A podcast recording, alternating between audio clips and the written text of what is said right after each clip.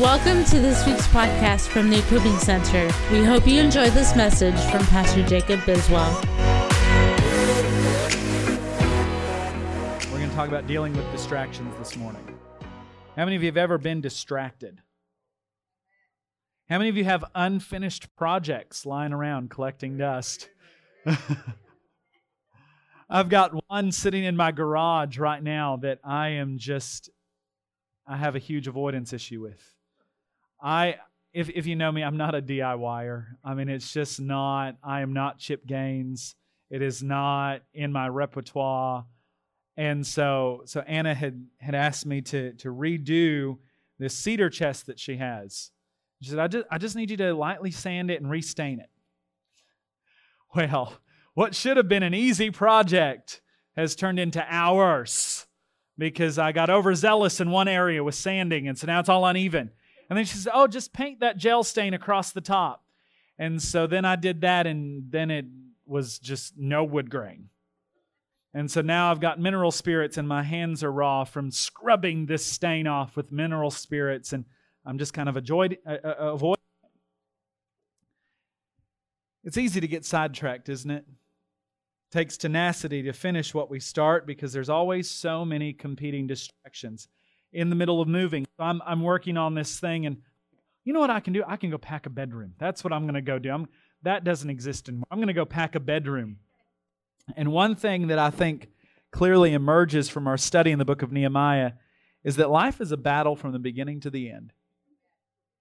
That is, it, it is a battle from the beginning to the end. Whether the battle feels small or big at times, from the beginning of our life, the enemy of our soul struggles against us. Ephesians 6:12 the apostle Paul warns our struggle is not against flesh and blood but against the powers of this dark world. We meet these powers in our text today. Here in Nehemiah 6 as many other places in scripture, we learn that the enemy has two main ways of working. The first tactic is fear. 1 Peter 5 8 says the enemy is, roar, is, is prowling around like a roaring lion, seeking whom he may devour. But he has another battle plan as well. He not only uses fear, Fear is an easy one, I think, for us to recognize. You know, with the moment you start to get afraid, oh, I shouldn't be afraid. But here's the other one is flattery. That's the second one that he uses, and we're going to talk about both of these today. 2 Corinthians 11 14 reveals that the enemy masquerades as, a, as an angel of light. He comes with enticing promises and flattering words, assuring us that what he proposes will cost us nothing. Whatever method the enemy employs, whether it be fear or flattery, his aim is to distract and destroy us. We need to be on guard. That's why Paul says in 2 Corinthians 2:11, we are not unaware of his schemes. We need to be on guard because Satan is both a lion that devours and a serpent disease, diseases, deceives. That's a typo. So I want to give you a kind of an outline of chapter 6 today, and we're going to break it down. There are three things that I want to look at intrigue, the innuendo, and the intimidation. We're going to start with the intrigue in verses 1 through 4. Since Sanballat and his sinister buddies failed in their attempts to stop the wall builders, they decide now to concentrate their attacks on Nehemiah himself. So in verse 1, now when it was reported to Sanballat, Tobiah, to Geshem the Arab, to the rest of our enemies that I'd rebuilt the wall, and that no breach remained in it, although at that time I'd not set up the doors and the gates.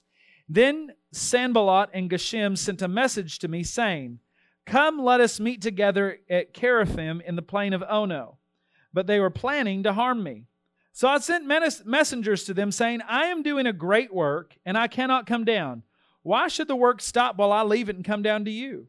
They sent messages to me four times in this manner, and I answered them in the same way.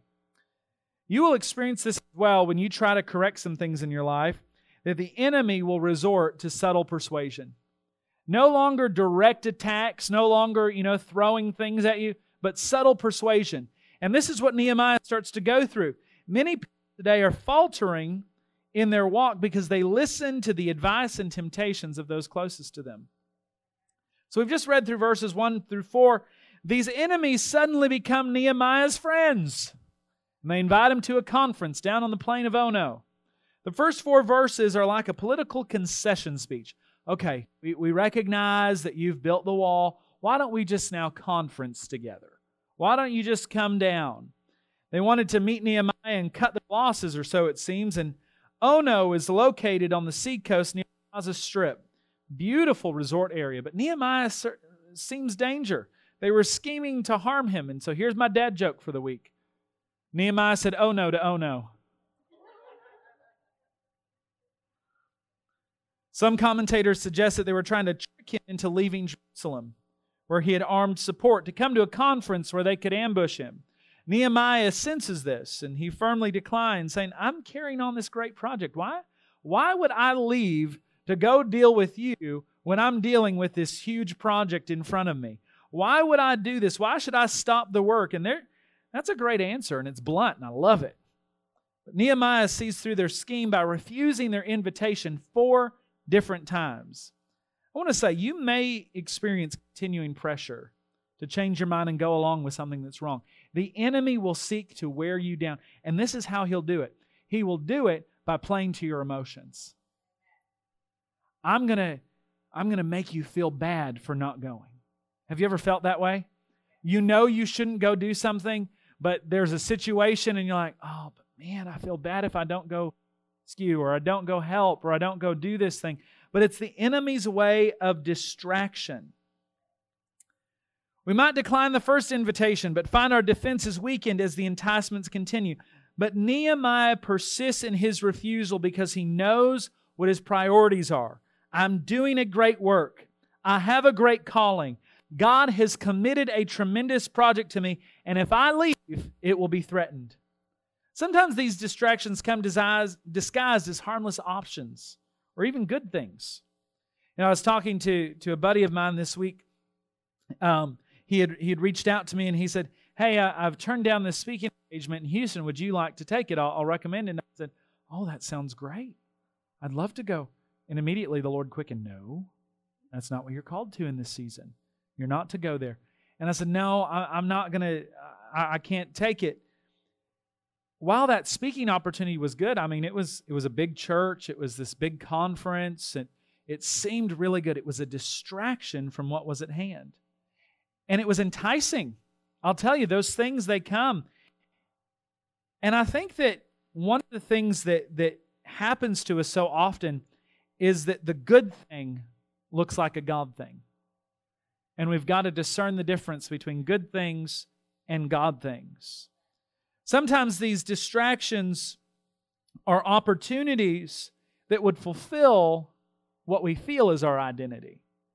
What we feel caters to who we think we are. But we have to reorientate ourselves back to what has God called me to? What fits in with what He has identified as my calling in life? I think one of my greatest distractions, honestly, is the is the the first thing that I typically do when I wake up, and I, I've been trying not to do this, is I check my email. Because I'm looking to see, okay, what anything come in today that I need to pay attention to, or I check social media, see that little notification up in the corner, 17 or two or messages or you know whatever it is, and and if I do that, especially on days where I, I, come to the to the church office to work and prepare my message, if I do that, it it throws off my whole day because I'm not orientating myself according to purpose, not orientating myself according to call. And one of the most helpful things that we can do is to remember that God has called each of us to a great task. This is true of every believer in Christ, whether you're just joining TEC today or you've been here for years we are called to make kingdom impact. Our priorities as a church can be summed up this way instruction in God's Word. We're called to read, study, apply the Word of God. We're to do this on our own, also by listening to the Word as it's preached and by being involved in a small group. We're to be mobilized for ministry. And Amber, I forgot these slides. Sorry. We are to be involved in using our times, talents, and treasures in the work of the ministry. Praying with faith. I'm spelling out impact here. We're to be engaged in regular and fervent prayer. That's why we, we value our Saturday morning prayer time because it, it's, it's the, I think as Pastor Susanna says, the engine of the church. Prayer is the engine of the church. Adoring God in worship. We're to worship God with reverence, with joy, individually and corporately. Caring for others. We must be the church before we build the church. We must be committed to each other and telling others the gospel, impact. I read years ago of a missionary in China whose abilities were so outstanding that one of the American companies in China called him up and said, Hey, listen, we'd like to hire you. We've heard of what you're doing. We can pay your salary. You'll, you'll make a whole lot more than what you're making on the missions base. You won't have to worry about support. We'll even cut your hours, but we just need you to, to do this, you know, this job for us. And if you do this, we'll, we'll double your salary, what you're getting as a missionary, and you can still do all your missions work. And he turned it down. Told them that God had sent him to China as a missionary. He thought that that would end the matter, but instead they came back with a better offer and they tripled his salary. They said, We'll triple it. He turned that down too. But they came back again. They said, We will pay for your penthouse apartment. You can live in the, in the business district. We'll hire a car for you. And I mean, they laid out this whole thing. We will transport you back and forth to your missions base. We'll do all these things for you. And he turned it down again. And finally, he said to them, It's not your salary that's too little, it's the job that's too small because it didn't fulfill the call. And we have to recognize that around our lives is that it's about fulfilling the mandate God has individually given us. In her book, A Practical Guide to Prayer, Dorothy Haskins tells about a noted concert violinist who was asked the secret of her mastery of the instrument. This is what she said There are many things that used to demand my time. When I went to my room after breakfast, I made my bed, straightened the room, dusted, and did whatever seemed necessary.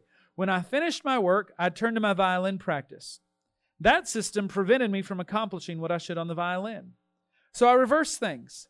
I deliberately planned to neglect everything else until my practice period was complete, and that program of planned neglect is the secret to my success. Planned neglect. I think some of us need to start practicing that. Start neglecting the things that don't fulfill your call and suck away your time. Now, I'm not saying we all need to leave our house dirty and leave dishes piled up. We, we need to take care of those things, y'all. But one of the things that the Lord was dealing me, with me on this week is I've been going to the gym, praise the Lord. Not that I'm doing much, but I'm going. And um, the Lord began to speak to me as I was going to the gym each morning. And He said, If you will take this step, I'll match your steps. And I said, Why? I mean, normal question, right? Why, why would you say that to me, Lord?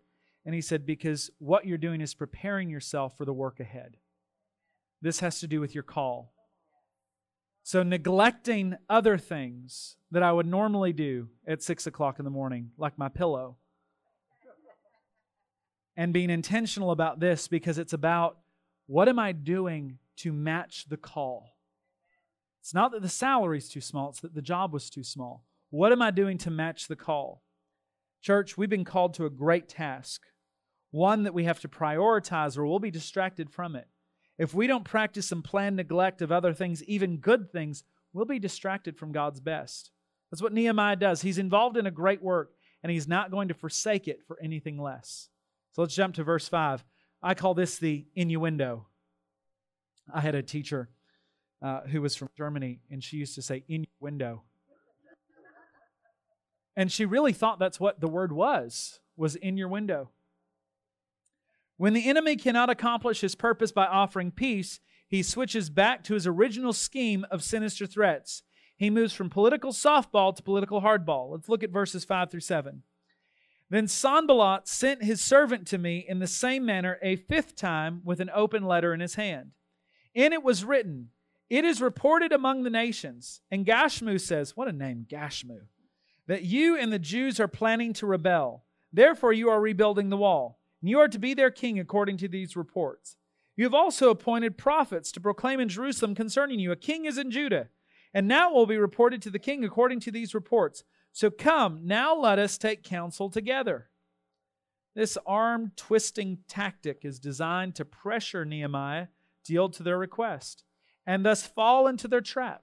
But he, res- he resists again because he sees for what it really is an enticement based upon lies. Notice it was an unsealed letter. It was designed for everyone to read. So when they would send these unsealed letters, they'd carry it out so anyone could stop and read the letter. When it was sealed with a seal, it had to go directly to the person it was being sent to. But here was the enemy's tactic we're going to carry this around and we're going to convince everyone else of what Nehemiah is doing or what we're saying he's doing. Now, Nehemiah wasn't actually doing this. And so, have you ever noticed that rumors regularly cite people of distinction as sources? That's what happened here, and Geshem says it's true. Someone has said that gossip is news. You must hurry to tell somebody else before you find out it isn't true. Nehemiah responded three different ways. He denied the rumor, he prayed to God for strength, and he went back to work. Look at verse 8. Then I sent a message to him saying, Such things as you are saying have not been done, but you are inventing them in your own mind. For all of them are trying to frighten us, thinking they will become discouraged with the work and it will not be done. But now, O God, strengthen my hands. What a response. It basically says, That's a lie. There's no truth in it. And you've invented it in your own mind. Leave me alone, and I'm going to go back to prayer. Their tactics were to get the people to think that Nehemiah had some hidden motive. He was doing it for his own glory, for rebuilding wall, hoping that the workers would thus become discouraged and quit. And Nehemiah simply prays, Lord, don't let this happen. Strengthen me all the more. Strengthen my hands, O God. They were on the last lap of the race, and the finish line was in sight. He took care of his character and trusted God to take care of his reputation. And I want to say that to you this morning that so many times you can have accusations from the enemy against your character and your reputation. If you take care of your character, God will take care of your reputation. He'll take care of it. Because at the end of the day, what is a reputation, anyways? I'm all about the king's reputation. If I take care of my character, I represent him well. So then we get to verse 10, and this last portion I call the intimidation. So once again, the enemy switches his game plan. Verse 10 When I entered the house of Shemaiah, the son of Delaiah, son of Mehetabel, who was confined at home, he said, Let us meet together in the house of God within the temple, and let us close the doors of the temple, for they are coming to kill you they're coming to kill you at night. This false prophet claims to have hidden knowledge. That is suggested by the phrase, he was shut in at his home. He was secluding himself for some religious reason. This is frequently the case with those who claim to be psychics who are in touch with the invisible world. They got to hide away in their secret place. Real prophets don't have to hide away from the public.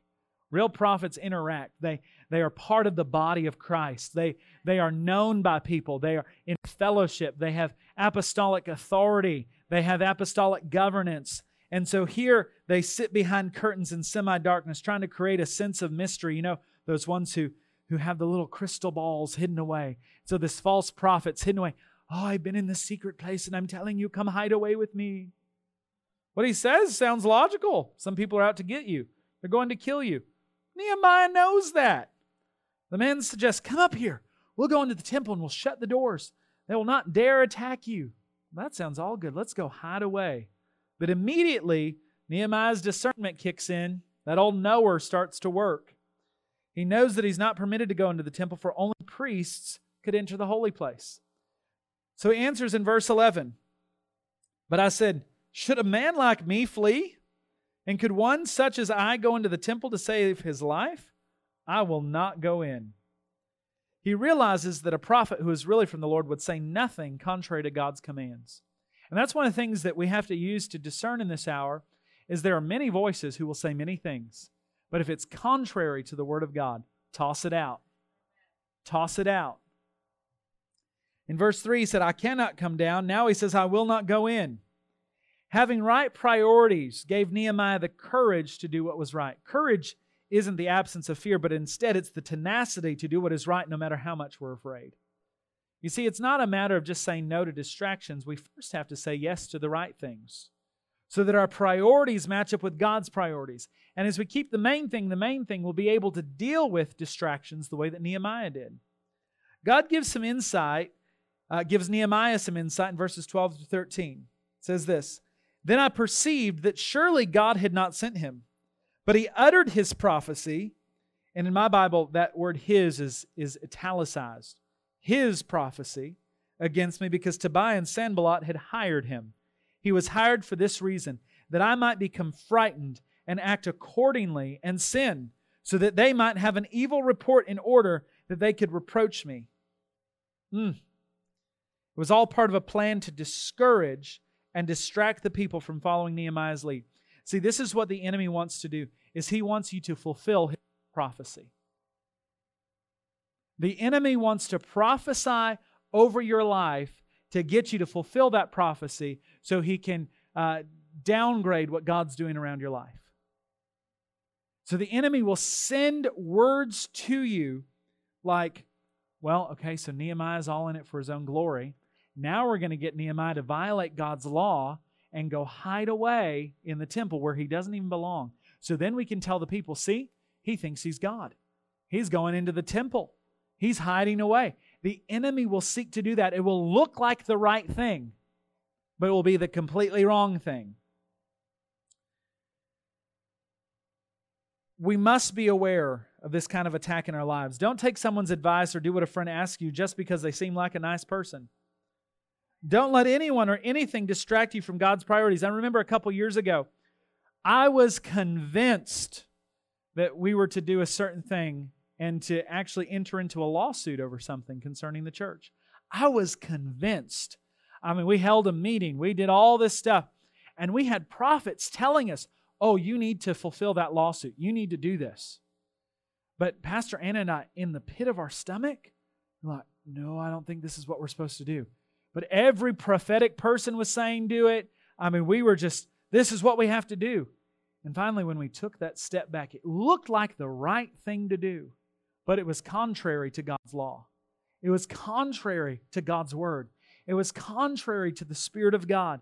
But the enemy was working so hard to convince us of this one thing, and we can so miss it. The best response to such an approach is what Nehemiah uses here a deep sense of his true identity as a believer. Should a man like me run and hide and try to save his life by wrong approaches and unlawful practices? He falls back upon his clear understanding of who he is and what his priorities are. He is a believer in the living God, and as such, need not resort to trickery to save his life. Nehemiah meets this attack of the enemy by going to prayer once again. Verse 14 Remember, O my God, Tobiah and Sanballat, according to these works of theirs and also Noadiah the prophetess and the rest of the prophets who were trying to frighten me. This brings us to the end of the first phase of Nehemiah's work. So let's go to verse 15. So the wall was completed on the 25th of the month of Elul in 52 days. 52 days. When all our enemies, and this is probably one of my favorite verses in all of Nehemiah, when all of our enemies heard it, verse 16, and the nations surrounding us saw it, they lost their confidence, for they recognized that this work had been accomplished with the help of our God. I want to prophesy to you this morning that the enemy is about to lose his confidence around your life where the enemy has been attacking you, where the enemy has been lying about you, where the enemy has been distracting you, I'm prophesying to you this morning that the enemy is about to lose his confidence concerning the promises that he's trying to take from you. And God's going to finish the work. God's going to finish the work. Even the enemies had to admit that God was at work. This entire project was finished in just 52 days. I'm prophesying over the equipping center this morning. The enemy is going to lose his confidence. The en- where the enemy has been coming against us, I'm telling you, it has not been. We took a stand of faith in finances for God to move, and it has been the exact opposite in the natural because that's where the test comes. It comes to test if you're going to believe what God said He would do. And so the exact opposite took place this week. I'm going, okay, I'm not going to look at numbers. I'm not going to look at what's going on because God has promised. And I'm telling you that, y'all, we are going to see the enemy lose his confidence and we're going to see God finish the work. Come on. What a beautiful picture of the power of Christian witness in a community. Even their foes must agree that God is at work among them. But the enemies aren't through. Let me tell you this the enemy will lose his confidence, but he will come back. I told you at the beginning life is a battle from beginning to end, but we wrestle not against flesh and blood. And that's the thing you need to recognize is that when people start attacking you, it is not them, it is the enemy of your soul. Unfortunately, they're pawns. I love my pastor friend says this all the time the devil is a pimp, don't be his hoe. So we have got to watch that we not get used by the enemy. Because it is spirits that attach to our lives to get us to attack each other. And so when, when the enemy starts using people that you love to attack you, recognize they're just being used. Don't let it steal your confidence because the enemy will lose his confidence. In these closing verses, we see how they continue their tactics of opposing and distracting. Says in verse 17 Also in those days, many letters went from the nobles of Judah to Tobiah, and Tobiah's letters came to them. For many in Judah were bound by oath to him because he was the son in law of Shechaniah, the son of Arah, and his son Jehohanan, Jehoahanan, whatever that says, had married the daughter of Meshullam, the son of Berechiah. Moreover, they were speaking about his good deeds in my presence and reported my words to him. Then Tobiah sent letters to frighten me. So they, they continue on. But, church, here's one of the overriding truths from this book. Even though the enemy never quits, and even though he's never going to give up while we're still alive, God has wonderful blessings and much encouragement and joy for us along the way, but we must never cease in, in the battle. Don't, don't give up. You keep pressing in. You keep pressing on. You keep letting God do His work in you. If He cannot distract you with fear and flattery, He will use gossip and false accusations. So let's talk about some action steps this morning. Let's talk about some practicals. As we close this morning, let's ask God to apply this passage to our lives, and I see at least two action steps. Number one, practice saying yes to God's priorities. The best way not to be distracted is by being attracted to those things that are on the heart of God. I'll say that again. The best way to not be distracted is by being attracted to those things that are in the heart of God. Once we're aware of what those are and are attracted to them, we need to commit ourselves to a life full of devotion and complete commitment. I heard a story about a Native American who'd left the reservation to join his cousin who lived in the city. One day, as they were walking down a busy street, the Native American said, I hear a cricket. His city cousin was amazed because all he could hear was the traffic. After a short, short search, the man reached down and picked up the cricket. When he stood up, he pulled some change out of his pocket and dropped it on the sidewalk. The noise was no louder than the crickets, but immediately several pedestrians stopped and turned toward the sound. The man turned to his cousin and said this See, people hear what's important to them. People hear what's important to them. What are you hearing today? What is it that's important to you? Are you locked into God's voice and to his kingdom purposes, or are you focused on a bunch of other things? Number two, practice saying no to the enemy's distractions. I don't know what distractions you're faced with. Might be television. Read this week that the average American spends three hours and 46 minutes watching TV every day. That equals to 52 days of nonstop TV watching per year. By the age of 65, the average American will have spent nearly nine years glued to the TV. The average teenager spends 13 hours a day looking at their phone. 13 hours. I didn't do all the ca- calculations, but that's four times what the average American does spending time on TV. So by the time that the average teenager is 65, they will have spent 36 years, 36 years of their life like this. Isn't that crazy? 36 years. Let's take some time right now. Ask the Holy Spirit to help you identify those things that are distracting you from God's priorities? Is it a friend? Is it an activity? Is it your money, your possessions, your thought life, your career? When the Spirit makes it clear, decide how you can begin to say no to those things that are derailing you from what's most important. Maybe you can practice saying no like Nehemiah did. I will not come down and I will not go in. I will not push that button. Someone posted this on Facebook this week. The worldwide convention of Satan and his demons. In the devil's opening address to his followers, he said, We can't keep Christians going from going to church, but we can steal their time. Let's keep them busy in the non essentials of life and invent innumerable schemes to occupy their minds. Keep them busy, busy, busy. And when they meet for spiritual fellowship, involve them in gossip and small talk so that they leave with troubled consciences and unsettled emotions. Let's crowd their lives with so many good things that they have no time to seek the best things. Church, the enemy will act to distract you. But while he blasts away, God is building his kingdom.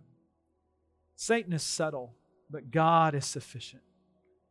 Remember, when God's priorities become our priorities, God's kingdom work will advance. When the wall was completed, verse 16, I'll read it to you again. All the surrounding nations were afraid and lost their confidence because they realized that this work had been done with the help of God. May that be said of us. When our work is completed, the enemy is going to lose his confidence. If you're dealing with distractions this morning, if you're dealing with things that are taking away your time, if you're dealing with, it might even be sickness, whatever it is, this morning I want to pray for you. Before we do that, greatest privilege I have every single time I stand before people is to give the gospel message. Jesus came, lived as a man, so that as a man he could die for all of mankind. Sinless and blameless, he took upon all of our sin because he was so rich in mercy. Not only did he die on that cross, he rose from the dead to give us new life. Today, you're not just surrendering your life to Christ. Without Him, you're dead. You're getting life. You're getting the life that Christ has for you. If you're in this room or if you're watching by live stream this morning, we're going to pray a simple prayer. Prayer isn't what saves you, it's the invitation to join that life with Christ, to become alive out of death in your sin. Church, let's pray this morning. Jesus, I surrender my heart. I repent for my sin. Take me from being dead and give me new life. Make me a new creation in you today. And I'll serve you for the rest of my life. In Jesus' name. Amen. Thank you for listening to this week's message. To stay connected, follow us on Instagram or Facebook, or visit www.equippingcenter.us.